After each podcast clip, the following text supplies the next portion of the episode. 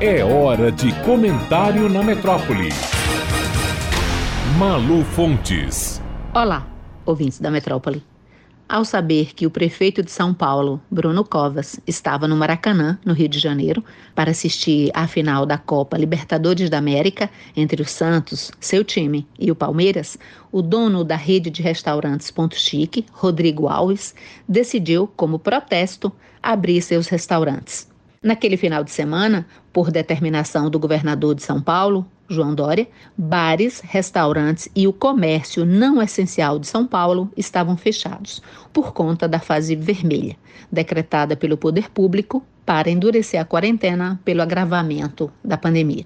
Bruno Covas estava de licença médica quando viajou para o Rio de Janeiro para ver o jogo após ser duramente criticado nas redes sociais, na linha faço o que eu digo, mas não faço o que eu faço, o prefeito respondeu com irritação.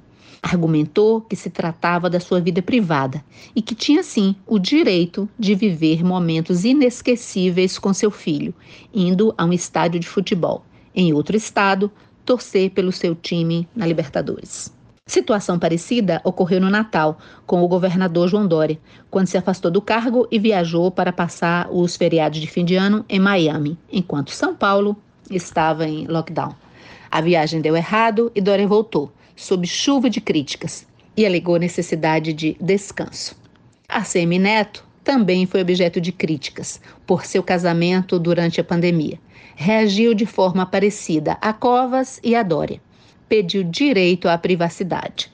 A questão é que todo mundo, o cidadão comum, quando desobedece às medidas de restrição de circulação, também pode, do mesmo jeito, argumentar, citando o direito à privacidade. A reação do dono do Ponto Chique, no final de semana em São Paulo, estimulou os donos de bares e restaurantes da cidade a enfrentarem o poder público, cobrando a abertura do setor e a redução de impostos.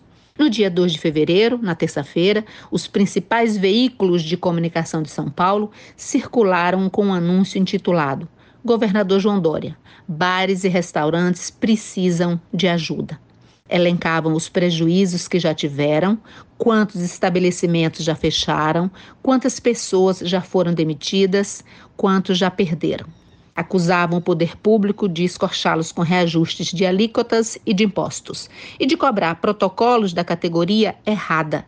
Atribuem o descumprimento das restrições e dos protocolos não ao setor, mas às festas clandestinas, aos ônibus lotados, aos paredões e às festas e comemorações privadas. Isso é que seria responsável pelo agravamento da pandemia com o aumento de transmissão do vírus.